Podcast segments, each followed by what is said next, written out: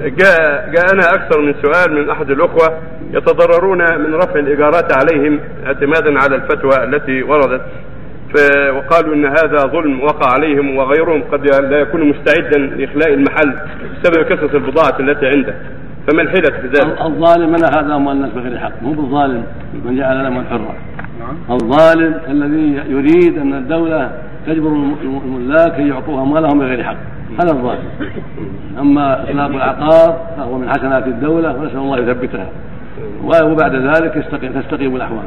مضى على الناس 14 قرنا ما أجبروا على على تأجير الأملاك.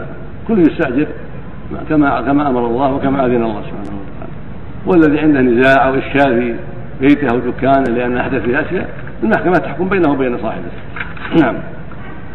أحد الإخوان عندما يقرأ القران يقول إن دماءكم إن الرسول يقول إن دماءكم وأموالكم واموالكم حرام كحرمة يومكم هذا في شهركم هذا بلدكم هذا. ويقول كل مسلم على المسلم حرام دمه وماله وعرضه ويقول سبحانه في كتابه العظيم يا أيها الذين آمنوا لا تأكلوا أموالكم بينكم بالباطل فمن الباطل أن يقول المستأجر اذهب يا فلان ما لك حق عندي. ويطرده عن بيته وعن دكانه. يخسخس له لأن الدولة قالت له خذه بكذا وكذا. هذا هو الظلم وهذا هو المنكر نعم.